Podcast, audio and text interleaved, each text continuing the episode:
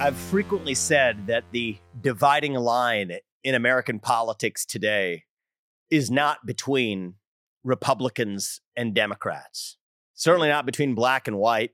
Certainly not the divisions that they would have you believe in this country. I think it has to do with whether or not you are pro American or are you anti American. And I think there are strains of both in this country. To me, being pro American means that you believe in the ideals that set this nation into motion 250 years ago? Do you believe in basic ideas like merit, free speech, and open debate? Do you believe in the importance of self governance over aristocracy? This is part of what it means to be American. Are you willing to stand behind policies that advance those principles? Or are you, as I think many people in this country, some people in this country increasingly are, anti American, insofar as it means that you're apologizing for the existence of those values, unwilling to stand behind principles that advance those basic, even if radical ideas that set our country into motion two and a half centuries ago. I think that there are Republicans who stand on the side of apologizing for those values. I think there are a rare few Democrats and certainly a lot of politically unaffiliated people who will happily advance those ideas too. I think the partisan distinctions matter less than what do you actually stand for and why do you stand for it? Do you agree with those values? Great. If so, we're on the same team. And if not, great, let's have an open conversation about it. I think that's the spirit with which we're approaching this campaign. And with that in mind, one of the things that I'm aiming to do with this podcast is not just to bring along a lot of people who facially agree with me on matters of public policy, even people who pledge affiliation to the same political party that I do. I'm a Republican running for US president. But I think that if it's really true that we don't believe in these artificial distinctions nearly as much as they'd have us believe, then we have to be engaging in conversations that go beyond our respective echo chambers. That's something we're going to regularly do on this podcast, and we're going to be doing it today. To that effect, I'm pleased to welcome today's guest to the podcast, Governor Tom Wolf, who most recently, until a few months ago, served as the governor of Pennsylvania. We're going to talk a little bit about his experience, his perspective, some of his views on leadership in ways that have nothing to do with partisan politics. And then we're going to take off our gloves and get into some get into some dialogue on some areas where I think he and I have some different points of view, but to air it so we can advance the conversation for the better. Tom Wolf, Governor, welcome to the podcast. Thank you. It's very great, great to be here. So I, th- I thought before we get into some of the areas where we might have some, I think we do have some different points of view as a matter of policy. We'll get there. I, I, thought you're hot off the heels of being a governor. Take your Democrat hat off, take your partisan affiliation off. What are some of the lessons you learned about leading, about governing in a state? And I think I'll ask you kind of a challenging question to start because you know no one wants to hear from you know any politician about what their standard talking points are. I'm not saying that that's something you would do, but let's get into the meat of it. What's something that now you've had the distance of a few months that you w- wish you had done differently as a governor? And what did you learn from that experience? Talk to me a little bit about that. I think that'd be a great way for our audience to get to know you, and then we'll go from there. Well, let me talk about what I did. Uh, the uh, the thing that uh, I, I, was a business person like you um, for my most of my adult life, um, and I ran for governor because I understood that, that uh, the as I think you do, we we need to to make sure that we bring uh, I think good leadership to to the public sector.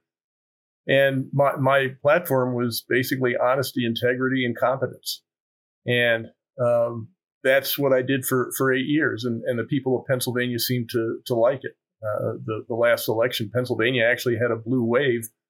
Um, and I think the, the, the key point of, of my administration was that I was honest. I had a gift ban from the day I, I started serving. Uh, I took a big deficit to a big surplus without raising anybody's taxes, actually lowered some, uh, and um, uh, invested a lot of money in things that I thought were important, like public education, early childhood education, uh, and so uh, protected women's rights, LGBTQ rights uh, I, I, did those things, and, and I'm very proud of, of the eight years that I had as, as, as governor. So let me ask you actually, um, just even off the bat there, you said honesty, integrity, competence. I find that interesting because you, honesty was distinct from integrity. And of course, you know, honesty is part of integrity, but I'm glad you drew that distinction because I've actually spent my career before my nascent life as a political candidate in the world of business. And one of the things I've talked about is the integrity of a corporation. What, what does it mean to have integrity? Being honest is being honest, speaking truth and not speaking falsehood. But to me, and this is going to get to some of the areas where I want to put some pressure on some of your policies here. But to me, integrity means that you're true to the purpose of the institution that you're leading, right? So, so if you're company operating with corporate integrity means you have a mission and you got to be honest about what your mission is. But corporate integrity means staying true to your mission, even when that involves making trade offs. So, my career, like much of your career, was in the business world. That's what it meant to me there. Talk to me about what that definition means in terms of running a state. I think running a state has a purpose. What does running a state with integrity mean above and beyond just being honest, which was a separate part of your leadership style? What does integrity actually mean to you? To, to me, when I was running my business, it was it was being fair uh, and open, transparent, and honest with my employees, my customers, my vendors, uh, and uh, I expected the the same thing, and and for, from from each of them. My experience in business and my experience in politics is that if you treat your constituents in politics, your colleagues in politics and in business, your customers, employees in business with the integrity, treat them fairly, they're going to treat you fairly. Uh, and so I made every effort uh, in my business to, to be open uh, and transparent to the point where my company, we made a fetish of not even uh, allowing people to ask, may I ask who's calling? Uh, well, you know, go right through. I, I gave every employee uh, my direct dial number. Uh, we all shared email. Uh, we had a sharing of profits every year with with employees, so we shared f- financial statements. We're a private company, uh, including what kind balance- of company was it? What'd you guys do? Building materials, uh, residential. Uh-huh. And you started materials. it. Well, I, it was a family business uh, but I built it up. My, my two cousins and I bought it in the 1980s and then built it into a fairly large company. Um, and we ended up being best known for kitchen cabinets, Wolf oh. cabinets. Oh. Um, and um, so we, we the, the, the lesson I took from, from business and the lesson I brought to politics and the lesson I come away from politics is that if you treat people fairly with honesty, but also integrity, that, that, that you, you actually are true to your word, you're not just faking it uh, that that you get repaid uh, in politics. You win elections. In business, uh, you, your employees treat your customers really well. And your customers treat you well. Um, those things. What was what was your company? Did your company have a mission statement? Yeah. What was it? It was to be be the best provider of building products uh, in the United States. But our biggest product line was kitchen cabinets. And I guess when I sold the business, we were in 38 states. When did you sell the business? 2015.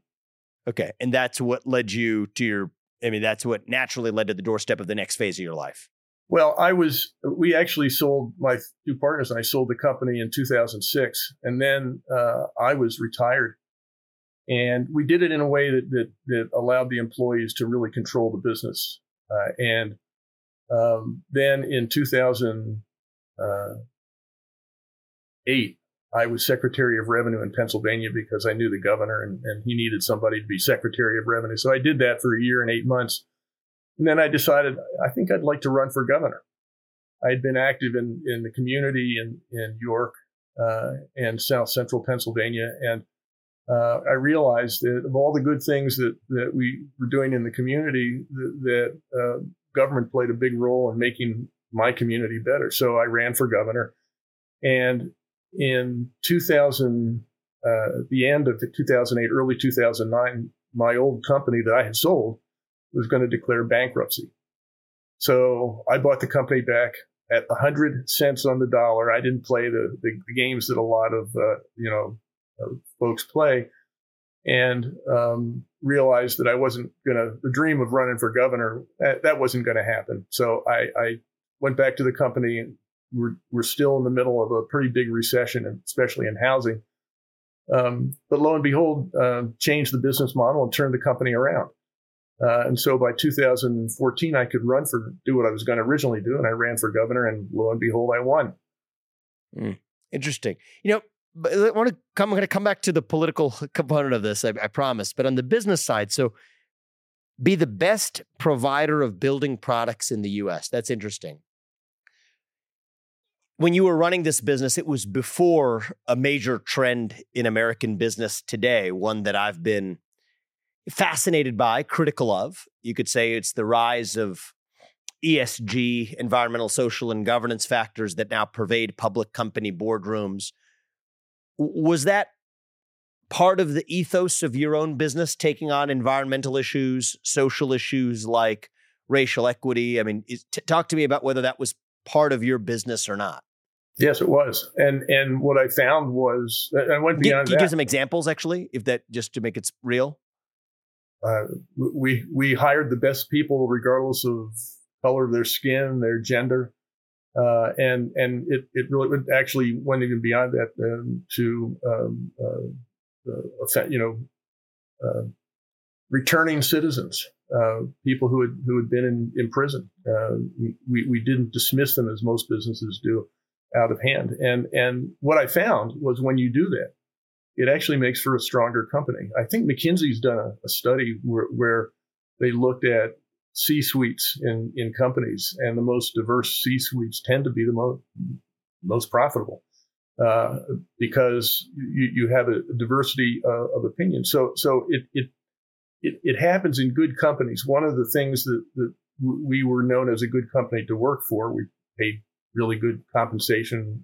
As I say, we shared 20 to 30% of our net profit in annual cash bonuses. We had great benefits, life insurance, health insurance, uh, great pension plan, uh, all those things uh, and, and, more. Um, if we just did nothing uh, and didn't really pay attention to doing something consciously about diversity and equity and inclusion, uh, everybody would look like me. They'd be white guys. And, and so you have to make uh, a, uh, especially in good companies, you have to make a, a, a, uh, you have to be intentional about making sure that, that you are open to the best people you can possibly find. Can I just double click on that? I mean, this is it's it's a great discussion. It's a rich discussion because you've you've talked about two strands there.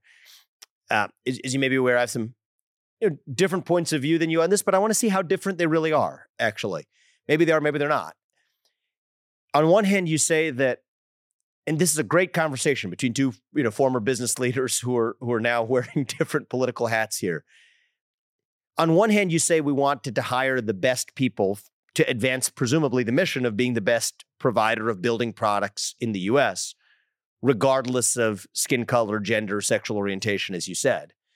On the other hand, and I'm putting a fine point on this because so many business leaders like you say the same thing, and you know, there's McKinsey reports say the same thing that you have to be intentional about making sure that everyone doesn't look like you. Those two statements aren't exactly the same thing. I want to give you, I'm not automatically claiming that they're contradictory, but they're not the same thing. To say that you have to be intentional about making sure that everyone doesn't look like you is a different thing than saying, regardless of skin color, you're gonna you could hire people like they do a blind orchestra in New York. You know what the blind orchestras look like is an orchestra, if you want to advance the mission of producing the best classical music, it doesn't matter how the person looks. They just do a blind orchestra audition based on how well somebody plays the violin or the cello. And when they did that in the city of New York or in other places around the country, it turned out that you actually did get a lot of people who looked the same. A lot of them tended to be Asian, and a subset tended to be white, but that's actually what yielded what produced the best music according to a blind audition. So I just want to put some pressure on that because, of course, everyone wants to live in a honky dory world where everything aligns, but I don't think those two things are the same thing. And and I think you it's it's convenient to say both at the same time, but what if those goals are in conflict with being intentional means taking into account skin color, while not taking into account skin color means not taking into account skin color, just being blind to that possibility. What's your response to that? I think it's the latter. The, Okay. the, the, my, my, my point is if you're fair uh, and, and if you're honest, uh, the, the results will be what, what they are. But, but for the most part, uh, they you you will end up with a fairly diverse looking group of of, of people working with you. Uh, you, you might have a, a concentration in one area uh, or, or, another, depending on what exactly you're, you're doing. But you're not going to all look exactly the same. I don't and, think. And, is that an objective, or is that just no, a means well, to I, the I, end? I, I, think the object the objective should be to be the best company you can possibly be. Yes, and you should not allow your prejudices to to stand in the way of that. And that's that is what I think at its best diversity, equity, and inclusion really means. If you're just doing it to, to put a gloss on, I think that's ridiculous. But you're doing it because it actually makes sense. That's why I did it, and it worked. What's your response? And, and you had a private company, but suppose you were at the stage where instead of selling it, you wanted to take it public, and you showed up at the board of Goldman Sachs, and Goldman Sachs tells you, as they do now, that you know suppose your board did not meet their standards for what was diverse and that you needed to meet that standard in order for Goldman to take you public. Uh, what's your view on on whether that's a good thing or a bad thing for a, a firm like Goldman Sachs to be playing that role as a gatekeeper to public markets today? Well, as you say, I had a private firm, so I didn't do that. Right. But I, I was a public uh, CEO when I was governor of Pennsylvania. I had 13 million people looking over my shoulder, not just Goldman Sachs. And and I brought the same passion for diversity, equity, and inclusion to that job as I had in my company. And and the way I looked at it was this: think about, and, this was a Republican senator who told me this, and I, I think it was it was right. He was right. He said, I, I come to work each day thinking about that family living down the street or down the road um, they have a mortgage, they have insurance payments, they have car payments to make, and they're two children. They're looking for good schools, um, and and one of them needs braces. Uh, they have it. they have to save for college. Um, what what is it that, that that we can do for for them? And and that's like being the best company in building products in the United States. That's the goal. So how you get there, I, I think, is is important in, in, that that if if what you do is is selectively uh, keep people from coming in who might actually help that family down the road or down the street, then you're not doing your job. So so I don't think it's it's what what, what I brought to to state government was a belief that this actually made sense that it was not just something fluff. It was not just something where you're, you know, affecting sainthood, that you're actually trying to do something that, that is going to make a difference in the lives of those people living down the street. And if, if you are discriminating in who you bring into your um, government to help you administer it, uh, if you if you exclude a certain group, any any group of, of people for whatever reason, uh, you're really not helping that that family down the road. On the other hand, if you're bringing people in uh, uh, just to for, for show, and what you're doing for show isn't helping those folks down the street, that's wrong too.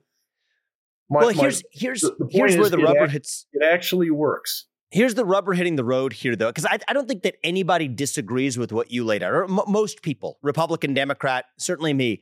I don't disagree with what you said just said. How could you really to say that to advance the goal of a business you don't want to be engaging in discrimination on the basis of race or gender? First of all, it's actually even unlawful to do exactly that. But I think the, the place the rubber hits the road, and I, I think it's important not to elide this distinction. And maybe you have an issue and you're with me and you disagree with some of these behaviors, or maybe you agree with them on different grounds. is you take a company like Pfizer that says that it is making a commitment to ensure that 25% of certain of its ex- higher executive ranks are black or persons of color by a certain year point in time. You take a company like Apple that initially did not want to make a racial equity commitment based on outcomes of who they fill, but BlackRock and State Street and others vote in favor of a shareholder proposal that demands they do that. And now Apple's conducting a racial equity audit to pave that way. I don't think most Americans agree with the idea that you that we should allow or even want companies or state governments to engage in purposeful discrimination that allows them to be less good at what they otherwise would do versus getting the best talent, which is the view you've articulated. I, I further don't think that most Americans, certainly I don't, believe that we've always been perfect at that for most of our history either. There are clearly demonstrated periods for much of American history where most institutions, including businesses, did engage in discriminatory practices that had nothing to do with advancing their mission, say being a provider of building products or like me, being a developer of medicines. But I think where the rubber hits the road now, I'm not talking about, you know, 30, 50, 60, 70 years ago, but today in the year 2023 is diversity with a capital D, equity with a capital E, and inclusion, and equity as distinguished from equality really does call for. And if you take a lot of the proponents of this movement at their word to say that, you know, I'm quoting Ibram Kendi, who makes a lot of money giving lectures at corporations about diversity, equity, inclusion, says that the answer, and I applaud him for being honest about this. The answer to past discrimination is present discrimination. The answer to present discrimination is future discrimination. That's what you see codified in a lot of policies. Executive Order 11246 in the federal government requires you to, uh, if you're going to do business with the federal government, to adopt certain race based distributions in your workforce. And my question is if you did the blind orchestra in, in, for, for people who are participating in an orchestra, you don't end up with an even racial distribution. The question is when there's a trade off between saying that we're going to be actually colorblind and truly stay meritocratic without discrimination, that is in conflict with the essence of what many of the modern capital DEI demands make upon institutional leaders of corporations and governments. And, and I guess the answer you gave, I think, would be appropriate 50 years ago, which is to say we need to end discrimination. But in the moment of today, I just think that elides the reality of what's going on in many universities, many companies, and even many governments. Like, do you at least recognize the the, the tension that I'm pointing out in the reality of today, the, the racial quota targets that we set. And if I'm to read between the lines of what you're saying, it sounds like you'd be against that. Is that a fair is that a fair premise? I, I am for diversity, equity, and inclusion in substance, not form. Uh, I, I, it should not be done for form's sake, uh, and and it should be done uh, with an honesty. Uh, it should be an honest effort, and and so uh, the the the things that the tension that I think you're talking about is when people are trying to fake it. Uh, uh, if if you're faking DEI, then yeah, that's that's wrong. But if if you're doing it uh, in a way that we companies weren't doing it 50 years ago because it actually makes sense, then I think that's improvement. That's an advance over where we were, and and that didn't come because we were just sort of gliding. If we glided, we'd be doing the same thing we did 50 years ago. I so think it's, setting it's, specific racial percentages in a workforce and hiring rank. Is that something that you, I mean, that's part of the modern DEI agenda as adopted by many companies today. Are you talking Is that about, something that you'd be in favor you, of? Are you talking about quotas? Yeah, I'm talking about targets. It's actually the it's actually think, the word they've used is 25 percent. I don't I don't think quotas make sense. I think I think okay. an honest effort uh, to be open and equitable does make sense, and and you've got to what is it, Caesar's wife? You got to have the virtues. You got to show that you have the virtues. And so I think a lot of the, the things that the people uh, are doing in, in business and in the public sector, uh, uh, along the lines that you're talking about, is to make sure that, that they actually show that they have the virtues that they in fact have. If you go into this faking it, either way, that's wrong. You got to do it because it actually makes sense. It made sense for me in the private sector in business and it made sense when I was in uh, in the public sector as governor of Pennsylvania. You know, one of the puzzles to me is so I'll, I'll tell you a little vignette. I'm I'm I happen to have the uh, benefit of the last few years of having studied this issue in depth. I wrote a couple of books about it. It's been a core topic of focus area of focus of mine. So that's where I'm sort of pulling some of these facts. But one I'll share with you is Nasdaq uh, implemented a requirement that in order to list on NASDAQ, your board would have to have at least one person of color and or woman and or sexual orientation minority. And if it did not and you did not provide an adequate explanation for why that you could not list on nasdaq as a company. And because the SEC regulates NASDAQ, that had to be adopted as a rule by the SEC, which governs the exchanges, which means it's subject to notice and comment from the public. You, are familiar with the Administrative Procedures Act. You have to take notice and comment from the public. That's something you, are familiar with, I think. Yeah. yeah. So, so the comments that came up during that period said things like, oh, okay, well, why don't you include veteran status? Why don't you include disability status? Since part of the justification for this is it's a heuristic for diversity of thought. Why don't you include political expression and political viewpoints as expressed? If you want diversity of thought, let's include the parameters that better screen for diversity of thought in the boardroom. And NASDAQ and the SEC's answer to that was after careful consideration of these comments, we've actually concluded that the research supports that including greater indicia of diversity would have the counterintuitive effect of reducing the desired forms of diversity. Uh, and so they did not include veteran status or disability status or otherwise, but they st- stuck to race, sexual orientation, and, and gender. W- what's your reaction to that? Well, uh, having talking here to a student of that, I, I would be, I would, I think, be uh, taking this too far to try to pretend that I, I could uh, uh, know everything that, that, you know. But but it, it, strikes me that that you could you can take anything uh, to an extreme, uh, uh, and and it becomes absurd. But but the, the, the fundamental point remains that fairness uh, has to be something that that you take very seriously. If you don't, you're, you're not being fair to yourself, your company, your employees, your customers, um, your vendors. Uh, and if you're a public company, you're not being uh, fair to your stockholders because you're not, you know, bringing the best possible people in.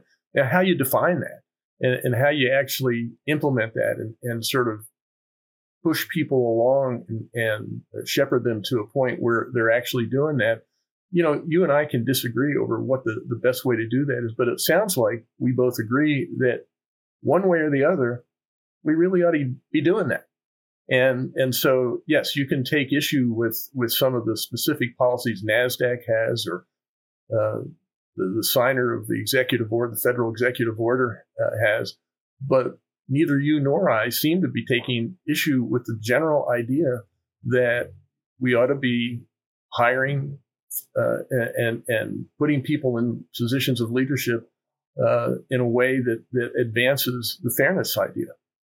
Well, I think that I had you had me until the very end where I think it is to advance the mission of whatever institution and organization it is. And that means corporate integrity, right? As you said, what allows you to be the best provider of building products in the US. And to be the best, you probably have to be meritocratic and inherent in the idea of merit is being fair. So in that in that sense, through that cascade, uh, you know, I think we get to a similar place there. But I do think that, um, look, I do think that the reality of the modern, maybe not in the sense that you mean it, but the modern capital DEI agenda as advanced is effectively about advancing quota systems in some way or another. And I think beyond that version of it, I mean, you just listen to the corporate proclamations that have been made, and maybe you would criticize that as just being for show, which I think is a fair criticism. But I, I go even further in this just philosophically, where let's just take someone like me. Okay. Uh, I, I'm a, so happens I'm a vegetarian by choice. I was raised that way, but part of it is about grounded in a belief for not wanting to kill animals for my own culinary pleasure. It's just a choice I make in my life. If it's for my survival, I absolutely would. But if it's for my culinary pleasure, I'd rather not it has to deeply philosophically link to my pro life views and everything else. But why do I bring that up? Let's say you're a steakhouse, okay, and you're hiring employees. I, I don't believe that it is your job to be diverse for the sake of being diverse, even when it relates to the ever prized diversity of thought, right? This is where it gets controversial because everyone will say, oh, diversity of thought is good. Well, I mean, a diversity of thought is usually good, but what kind of thought? It should be in service of advancing the mission of that institution, which if you're a steakhouse, is to serve good tasting steak to your customers who come there for delight. And so my view is if you're a steakhouse, you shouldn't necessarily want diversity of thought in your wait staff when it comes to diversity on whether or not the essence of that business, serving animal meat to customers for their culinary pleasure, you probably don't want and shouldn't want an employee like me. That would be one of the reasons why I would not make for a good em- employee of the steakhouse, even though I would be adding to the diversity, even diversity of thought of that workforce. And I think that I use that example because it's first personal, the rubber hits the road. But I don't think that there's any other question that should matter for that restaurateur than what makes him best positioned to advance his mission. And I think that that's fundamentally in tension with the modern diversity, equity, inclusion, capital DEI version of that. And I, I, I think it would be. I think you're a smart guy. I think you know what I'm saying. I think you would wish for there to be a difference and not a conflict there. But I think that it would be helpful to recognize that in the way it's being applied today, there can be a tension between actually serving the mission of the institution and simply advancing a separate, maybe worthy social objective, but a separate social objective that sometimes in tension, they're not always the same thing. And I think the more honest we are about that, the more we're able to smoke out areas where we disagree so we can see it rather than suppressing those disagreements with then which then bubble up and show up in weird ways. So I, I think uh, if if I had the time, I could come up with same absurd lengths uh, to which you could take anything uh, that is out there. Um, but I think we, we, we, really need to return to the, the basic premise that that do we would you uh, and certainly not I, but would you think that it would be right to go back to where the where we were in terms of our companies 50 years ago or 60 years ago? Um, shouldn't we have made progress over the last 50 or 60 or 70 years uh, in terms of having more people of color, uh, more women, uh, more gays uh, in positions of responsibility in the private sector and the, and the public sector? That life uh, in in the 50s was was not all that it should be. That American life that you're celebrating, and I think rightly so, wasn't open to so many people. Now, how we get from there to where we are now, saying that have we have there been excesses in terms of of, of maybe uh, trying things that that uh, have taken us too far, uh, or or that could be uh, abused. Um, you know, I think you can make that that point. But if the alternative to these excesses is not doing anything at all, then I think it would be wrong uh, to to uh, avoid doing these things that have maybe some excesses that that that, that don't uh, uh necessarily uh, comport with with everything to do with fairness. Uh, but we have certainly gone moved a, a, long way from where we were 60 years ago, and I think that's a good thing. You know, I'll, I'll pick one last example here that I'd like for you to respond to. These aren't hypothetical examples. I mean, these are real world examples and then I want to tie this to to your philosophy of governing in the state of Pennsylvania, which I'll get to on a, on you know a different matter. So so what's happened after one of the big things that have changed in the last 60 years in this country is we did have civil rights laws. We had a Civil Rights Act in 1964 that said you can't discriminate based on race or sex. Now includes sex includes sexual orientation after Bostock, you know, religion, national origin, and so so on. But the way those statutes have since been interpreted and applied in corporate America is to say that not only can you not discriminate on those axes, I think companies tend to be better versions of themselves when they don't. It's in their self interest not to. But anyway, the law also requires it, as it turns out. Those laws have been interpreted, including by the Equal Employment Opportunity Commission, including even voluntarily by many businesses, to mean that you can't create what's called, as you well know, a hostile work environment for a member of one of those protected classes. Now, now, the place that's gone in recent years is to say that eh, there's an example of a mom. Uh, she's a military mom who wore a red sweater every Friday and would organize a group of military moms in that company. And to the human resources ranks, uh, an employee of, of color to part of the lexicon of the day. I think he was black, but I, you know, don't remember the details of the exact race. Complained to say that that made him feel uncomfortable. The company's HR ranks then say, "Hey, we don't want military mom Fridays anymore. Don't wear your red sweatshirt to work. So she doesn't like it, but she stops wearing a red sweatshirt, but she hangs it on the back of her chair in the workplace. After which said employee still said to feel uncomfortable, after which she's then forced to take it off of her chair, sues the employer, but the employer appears to be on firm ground on the grounds of hostile work environment. Is, is, that to you? I mean, you keep using the language, which, you know, I, I, I want to understand what you mean by it of going too far. Is that going too far? Again, I, I don't know the example that you're saying. All yeah, I but so, just on the facts I shared, is that going too far or not? Years, for 25 years, I was running a business, and and we went through over the 25 years, um, 30 years really, between 1985 and 19 or 2015 when I sold it. Um, the the uh, the nation and the, the workplace has gone through massive transition. I never really had a problem with it. I ran a successful business. We grew fivefold over, you know. You were done we, in 2008, though, right? Huh? I mean, that, you were doing that through 2008, the, right? The, the first time, but then I was only away for a year and eight months, and then I went. I bought the company back because it was struggling, and and took back control, and back ownership of it until until what 2014 2015 uh, 2015 yeah a lot of the trends i'm talking to you about tom are this is this is a new phenomenon. I mean this is a last half decade kind of phenomenon. And, and so, so, i just think it'd be helpful. You're a democrat. I think you have an opportunity. And by the way as somebody who identifies as republican i'm a fan of preaching to my own tribe all the time about challenging the challenging where they are. But so for, assume for the purpose of this discussion that i gave you the facts correctly. You're not accountable for that. Okay. On that set of facts, does that strike you though as falling in the category of going too far or not, creating viewpoint discrimination and expression? Because this is the reality that people experience. It's not people fathoming up on you know cable media that diversity, equity, inclusion is somehow a problem in creating a boogeyman. I think that that creates more division in our country where we fail to recognize the actual, to borrow the parlance of lived experience, this is the lived experience in today's workplace in today's economy. And, and I just think it's helpful for people to hear, especially from somebody who you know has been a Democratic governor otherwise. If, if your answer is yes or no, it doesn't matter. I just think I would love to. I mean, just be good to hear it on that well, set of facts. Let, is that going too far or not?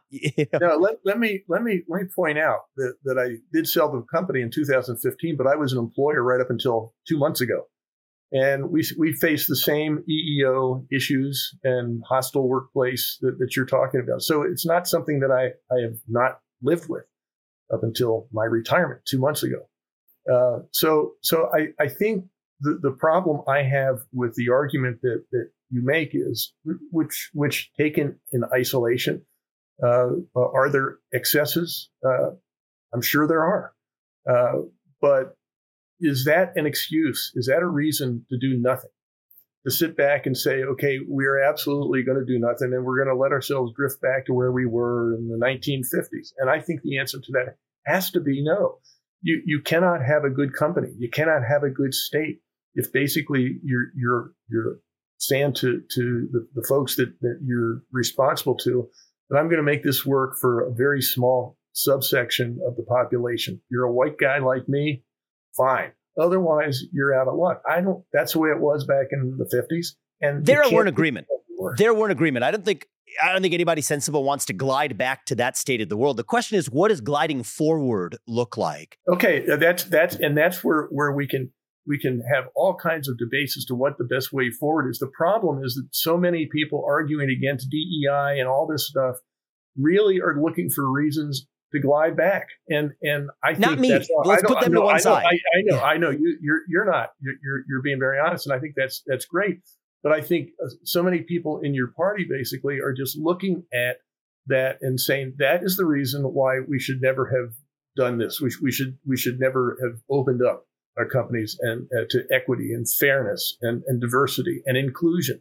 And and that I think is is wrong. We we need to, to be more diverse. We need to re- re- reflect uh, the, the, the population that's out there. And when when I'm back in the in my company and when I was governor of Pennsylvania, when I wanted the best people, if shame on me if I had said, and I'm going to exclude you and you and you because of the way you look, because of your gender, because of who you love.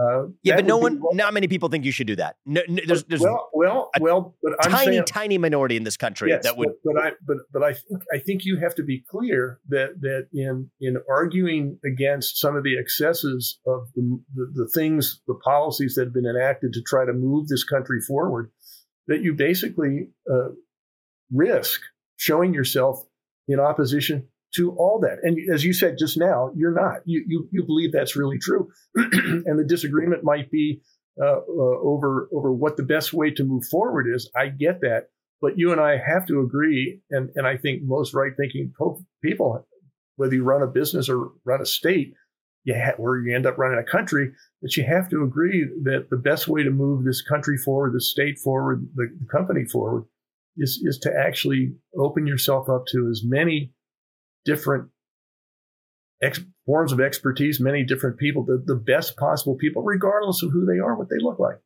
Yeah.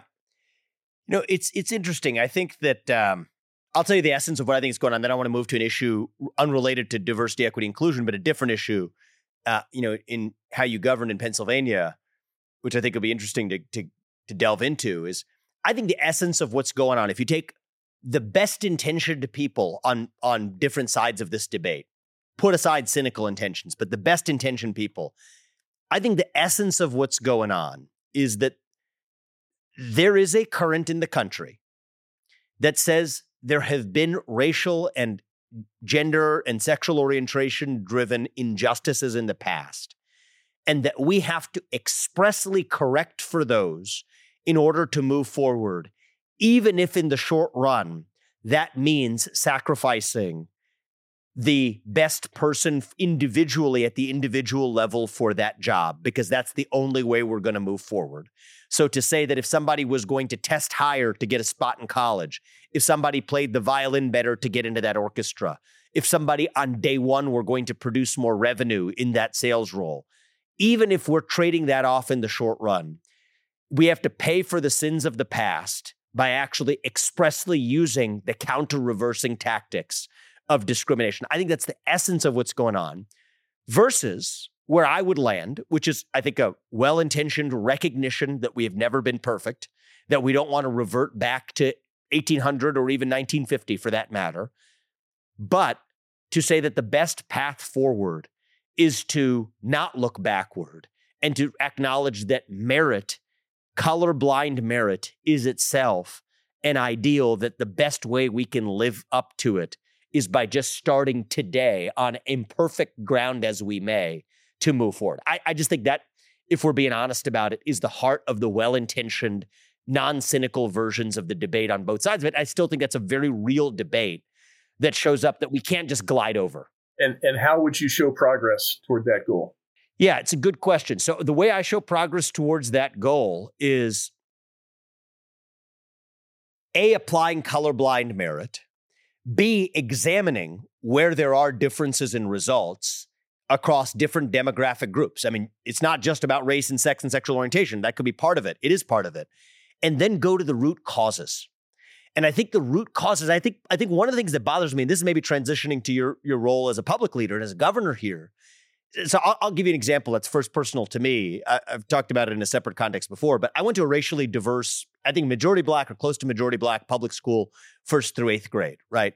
Now I've gone on to found multi-billion dollar companies and and you know my whole success story is known to our audience, but there isn't a single one of those black kids, first through eighth grade, some of whom were two years older than me because they were held back, one or two years even that couldn't have achieved everything that I have if they hadn't been given at a very early age the same privilege, true privilege that I enjoyed, which was a stable two family household with parents who were committed to education and the opportunities to realize it. And you know what's what's really funny is you talk, we're talking about one area of not wanting to go back. Actually, most black kids in this country, even in the 1960s, were born into 70% of them were born into stable two family households. Many of them were economically, maybe Black Americans were on average economically better off in the 1960s than they are today. And what changed in the meantime was, among other things, I don't think we're more discriminatory as a country today than we were in 1960. In fact, I think we're far less discriminatory as a country than we were in 1960. The Great Society and affirmative action and the very kinds of policies that, even with the best of intentions, were designed to say, achieve black mobility, actually stopped fostering that at the earliest stages, where what we really need to do is we're not going to, in certain cases, achieve equity. My bet is, and this is a controversial thing to say, but my bet is if you applied purely meritocratic policies, you probably would see greater racial disparities than if you were using race conscious policies today. But that's a band aid to stop us from going upstream to the root causes of inequities that begin when we're like three years old or four or five years old entering kindergarten in public schools versus in one region versus another, that it stops us from bearing the responsibility of fixing that by creating a cosmetic equality in the back end by saying because you look like somebody who was harmed 200 years ago and you look like somebody who committed that harm not because you're the person who did it that you're actually correcting for that. That's why that's part of what animates me on this subject to be honest with you is i think we're creating more of the very harms that we purport to solve by using these band-aid solutions on the back end when in fact we should be focusing on the front end schooling even family formation at a very young age or else we're going to still be spinning the same wheels 50 years from now. Well i still think that, that you're you're ignoring the, the central problem. You're, you're looking at these these uh, uh, you know again abuses that that, that might have happened and and, and might be apparent in, in the efforts to move forward. Uh, but you're overlooking the, the grand theme which is we have to make progress. We've got to move from the, the past into a, a, an era when when all Americans have an opportunity to to do what you've done and what I did, and and recognize that, that we all start from different places, uh, and so uh, some of the the, uh, the, the decisions you might you you might make uh, might look like you're you're you're actually not. I mean, you, you mentioned affirmative action. Affirmative action is is often pointed to as something that that uh, is an abuse. Um, but uh, if you're a, a college admissions uh, director and you're you're trying to create the perfect, where did you go as an undergraduate? Yale. I went to Harvard for undergrad and Yale for law school. Yeah, because you couldn't get into a good school. Is that the problem? I guess so. Something like that. Yeah. so, so the the the the idea, uh, I'm sure at Harvard was that they were going to uh, try to make the most um, the best possible class campus, uh, and and uh, they might have uh, uh, made some decisions that that uh, you know wasn't everybody who got 800 on the SATs. and and you could say look at that and say, gee, that, well they, they actually didn't take do a meritocratic point here. I think uh, but in, in the, the, minds of that academic, the, the admissions directors, they, they were making meritocratic they just weren't going according to the definitions that you were going for. And and in their minds, uh, as re- as a result, Harvard uh, had a better student body, uh, people who ended up doing better things and maybe contributing more to to the the college uh, than than had they just simply taken the people who had the best SAT scores. So I I, I think w- we we've got to recognize that you can't use the absurdities that, that sometimes happen uh, because people are, are misusing uh, the, the things, the, the, the, means to, to get to a, a fairer end, uh, to use that as an excuse to, to basically cast away, uh, throw away the, the, the, the, idea that we need to make progress uh, and we need to create a much more equitable society than, than we had 50 or 60 years ago. So, so, so, so to wrap this section of the discussion up here, I think the question for the House, okay, question for you is do you come out on supporting more race consciousness in hiring as a way of, as you put it, moving forward? Or is the right way to move forward to abandon race consciousness and be colorblind about the whole thing? I come out expressly and unapologetically on the side of embracing color blindness. If we could make an interview colorblind, auditioned like a blind audition, or even if it was a Zoom interview, to use avatars or technology to be able to not even know what the race or gender of the person you were talking to, to be able to get to the essence of whether or not you were getting the best person for the job. All else equal, I would stand for that. I'd just love for you to just take a just take a take a position on either side of that because I think that there's there's there's there's thoughtful advocates on both sides. Like, Tom, where are more race consciousness or pure color blindness? How do we move forward? Having this conversation with you, so I've known you now, what, 20 minutes? uh, you, you strike me as an honest person. You would really like to to move forward with with with, with this. I think there are too many people who use the objections that you point out as an excuse not to make progress at all, and and uh, I think that's what I'm against. Put them uh, to if, one side, though. Put them to well, one side. Well, well then, just then like I will put to one side the I people think, who are excesses on the yeah, other side. Okay. okay. Okay. You still, we're still going to have to figure out how we show progress. Now, you mentioned Nasdaq a few minutes ago, and Nasdaq had what you called a quota system on their their boards, and if if they didn't, if boards, private companies didn't live up to to that, uh, they had to explain. You said why they had.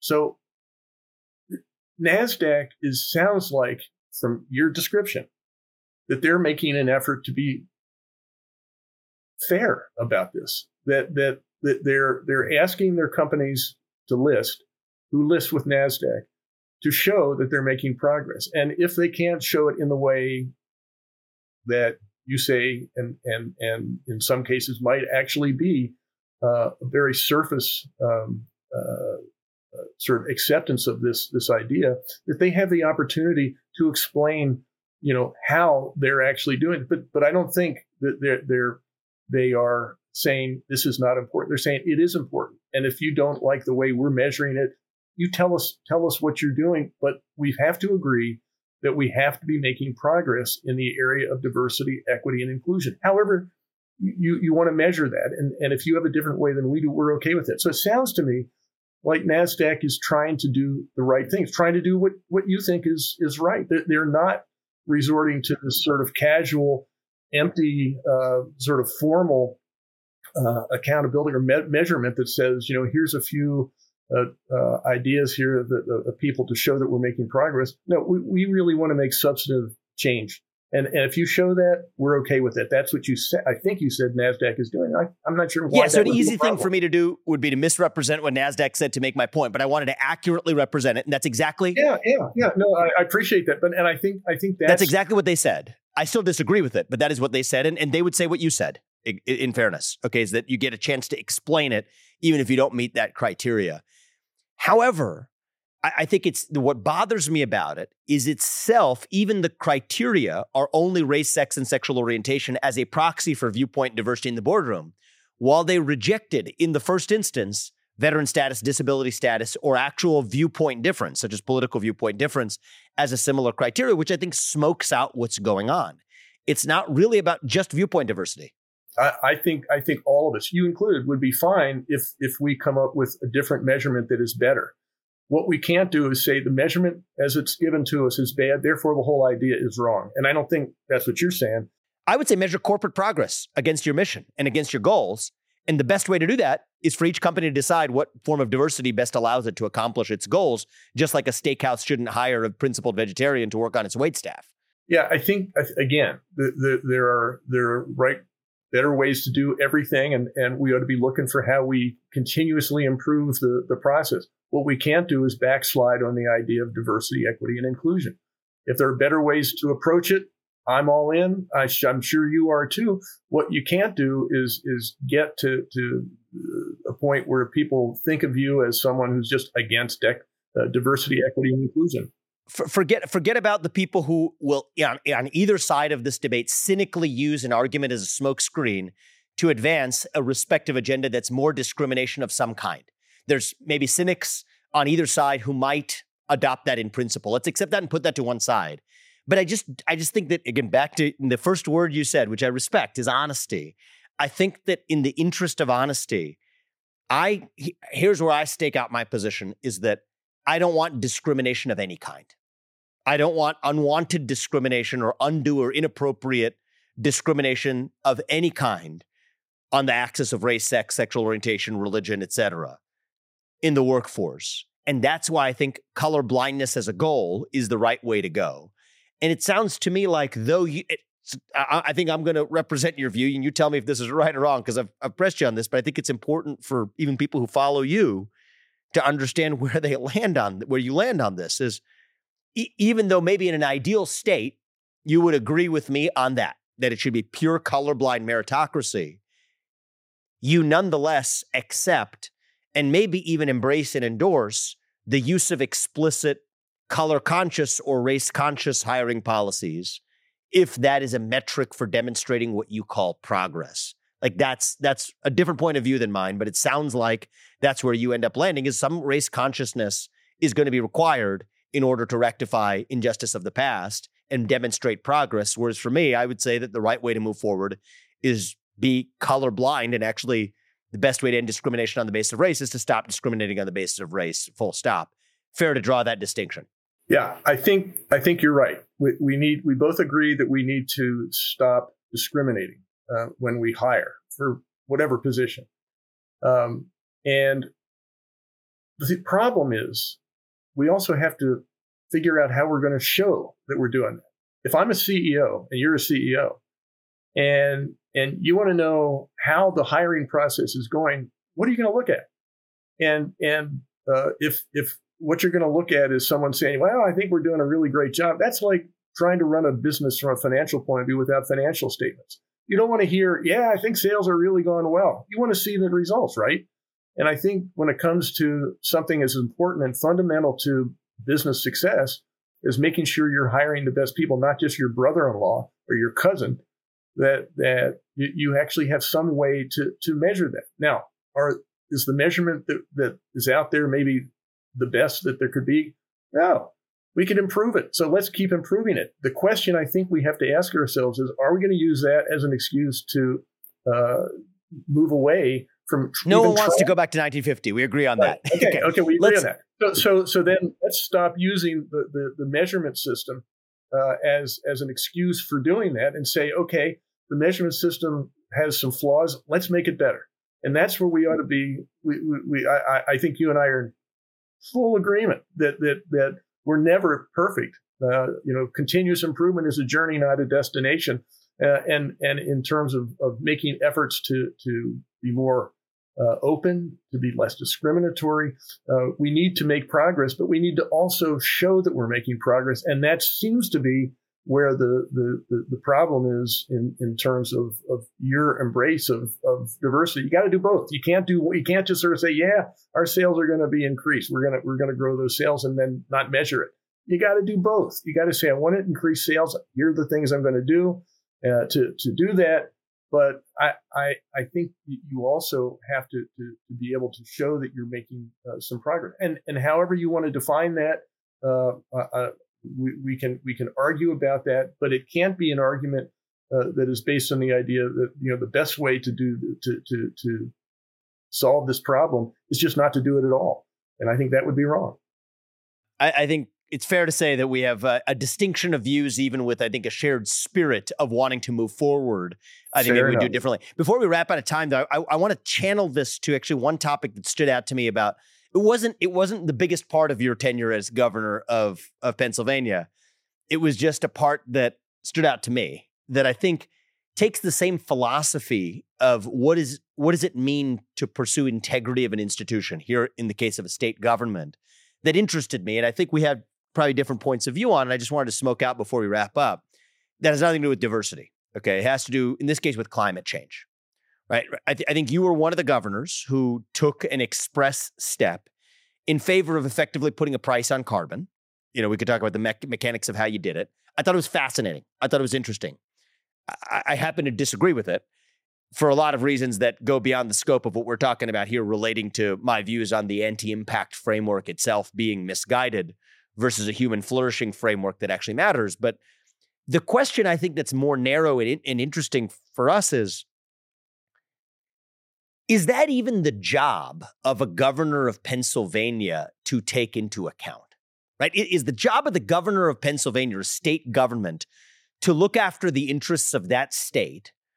Or is taking on this other potentially, and we can debate it, but let's say potential global challenge, the job individually of a governor of an individual state in that union, especially when you have coal miners and fossil fuel producers and natural gas producers in that state who are in the short run adversely impacted by a decision like that one. You you lived that decision. I think we have some different views, but but I want to hear you respond to that narrow aspect of it. Is that I mean, clearly you believe the answer is yes because you did it, but why is that an appropriate use of a state government's authority to carry out something that doesn't directly relate to that individual state's interests? So here, here's the, here's the problem, uh, and I know you're a big fan of the free market, as I am.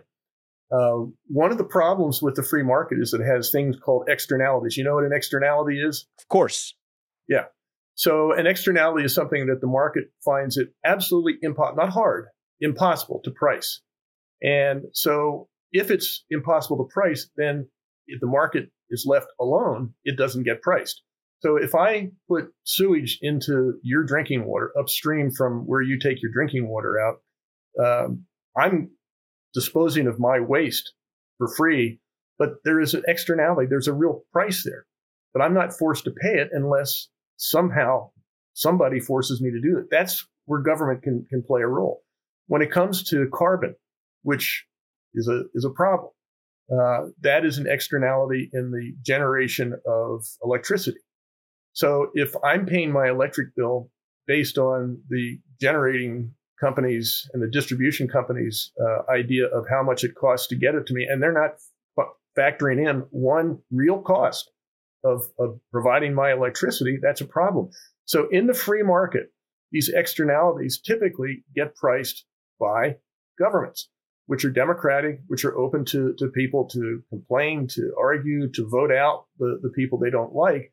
But it's it's one of the central roles of government in making a free market capitalist system work pricing these externalities. If we don't do that, we just ignore it and we recognize it's a problem and we ignore it, then we are not doing our job. So that's why I did that. So I understand the philosophy of uh, of negative externalities and the role for government to contain negative externalities. I think we have a probably fundamental difference, and this is not one we need to discuss today because it's an hours long discussion that I'm airing in other formats about whether carbon and the release of carbon is itself a negative externality at all. Uh, but but we'll save that discussion. You're you're on the current consensus side of this that that takes a view that it is a negative externality. I'm in the minority view, although it's extremely closely held minority view, a strongly held minority view of mine that it is not. But even if we're adopting your view for the purpose of this discussion, carbon is a negative externality even if you adopt that view, which I don't espouse, for the planet as a whole, because it contributes to climate change. It's not sewage. So the whole question about me asking about this in the Pennsylvania context is I share your view. If you're dumping chemicals that that relate to clean air or clean water, let's say clean water is the cleanest example, then yeah, you've got a case for making sure you can't just dump in somebody else's backyard. But the thing that fascinates me is what is and isn't the appropriate role of the governor of a state, not the leader of the country as a representative at the UN or whatever, but as a leader of an individual state in the union to take steps that arguably, and there were people on the other side of this, you'll know, who would say that it makes Pennsylvania less competitive, who would say that the coal miners or whatever in Pennsylvania are less well off because of it, to nonetheless say that this negative externality for the world is something that it's an appropriate action for a governor to take on. And I ask this because it's philosophically similar to the similar question we were talking about, even in the case of the CEO taking on diversity, equity, inclusion. Just on first principles, there, you know, offer a defense of that. And I and I want to hear the opposing view to mine before we wrap. Yeah, uh, no, you, are you're, you're right, and, and thank you for bringing it, it. It rests on the assumption that we both agree that, that carbon is a negative externality. If we don't agree with on, on that, then then that that becomes real. But if you think, as I do, that carbon is a negative externality, uh, the movement of air uh, uh, and carbon does, does not recognize state boundaries or even national boundaries. So if I pollute uh, the, the, water, I mean, we, we run into this, say, with the Chesapeake Bay. The Susquehanna River actually starts in the state of New York, but it ends up in the Chesapeake Bay, which affects Maryland and Virginia. So if I decide, or, or a governor of Pennsylvania decides that they don't want to play any part in, in making sure that, that runoff does not uh, degrade the quality of water in Maryland and Virginia, uh, you could say, well, I'm looking out for the farmers and and, and the the. No, I agree with you on water. On water, I agree with you. But, but, but that this is not in, about that water. Goes, that goes right. into other states. So does the air.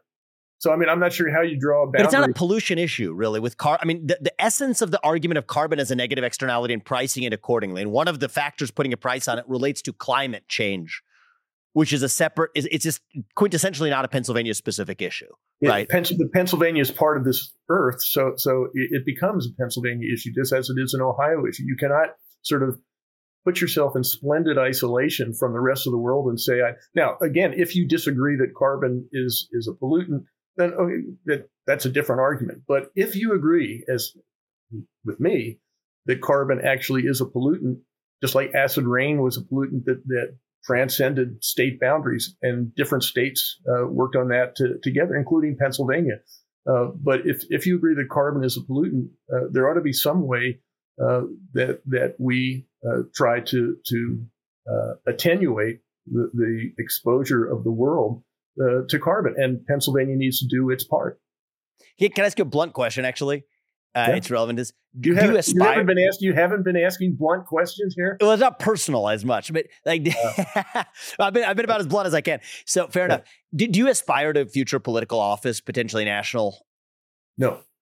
I don't get I, the sense I'm, that you do. Actually, I'm 74. I'm 74 years old. I have three grandchildren. I'm looking forward to spending time. My wife and I We've been married almost 50 years. I, we're looking forward to spending time with our families.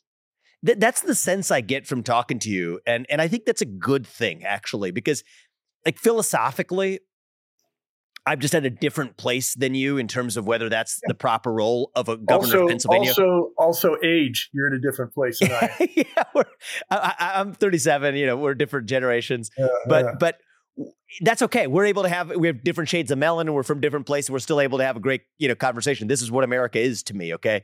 I love this. But you know, even though I'm philosophically different on the foundation of whether carbon's a negative externality, and even if it were a negative externality, which I don't agree with, I still disagree on whether it's the proper role of a governor or not. I I think that's an authentic disagreement, which is actually why I have a bigger issue with someone like Governor Ron DeSantis, who does have future political aspirations. He's running for president through a shadow campaign right now. And I think the thing that bothers me is the use of a state to take on issues that have nothing to do with that state. That it's not even a Republican or Democrat issue here. Like I, I just think it's an inappropriate use of the a state's resources to say I'm going to shoot my own capabilities in the foot to address global climate change in the hopes that every other person in that collective action game does the same thing when I'm still hurting my people in the short run.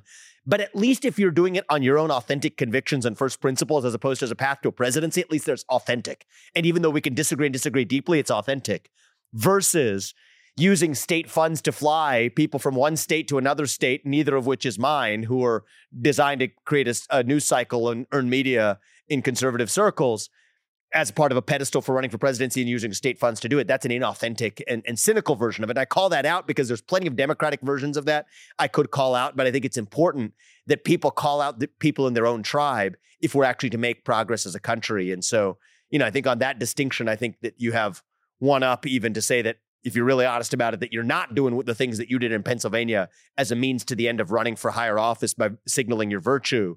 I think that in that sense, you're doing better than some of even my colleagues who are already in this presidential race without admitting it, which I think is a good thing. So anyway, that's that's my two cents to, to well, wrap thank you, thank you. I think you just gave me a compliment. So let, let me just, just say that, that as you as you run your campaign, one of the things I, I found that was really heartening uh, was you know Pennsylvania has a reputation as a, as a purple state. We we actually had a blue wave uh, in the 2022 elections. Uh, we actually took back the state House of Representatives gained a seat in the, seat in the state senate, and and uh, my successor, the first time that a member of the same party uh, won after eight years of one party being in the governor's office, uh, I think in in decades, maybe a century. So it's been a long time since this has happened, and I think what people of Pennsylvania were responding to was that honesty, integrity, and competence. I think they looked at the fact that I didn't take any gifts. I didn't take my salary. I didn't even live in the governor's mansion.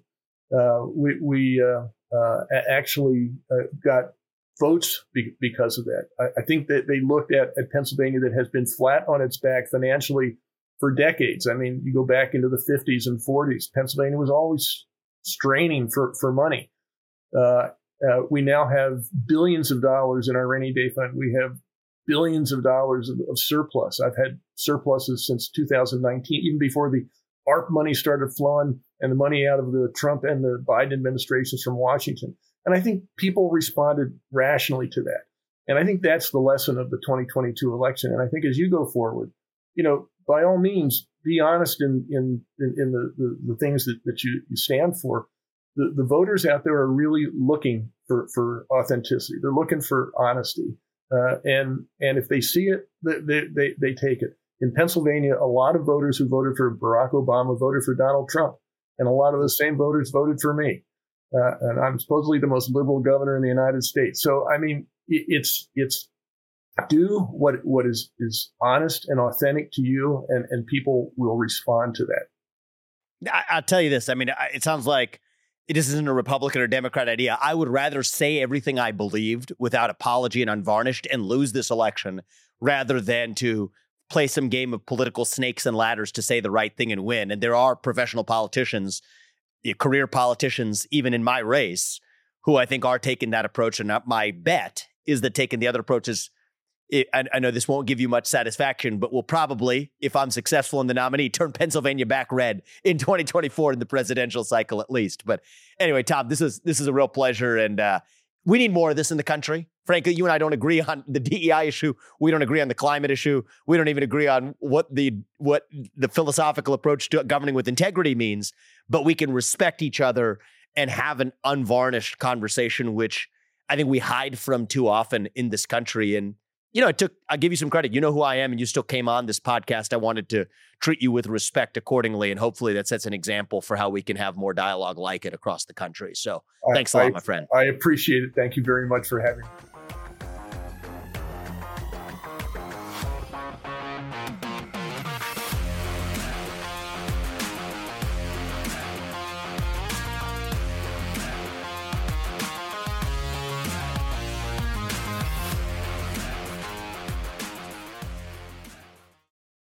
I'm Vivek Ramaswamy, candidate for president, and I approve this message. Paid for by Vivek 2024.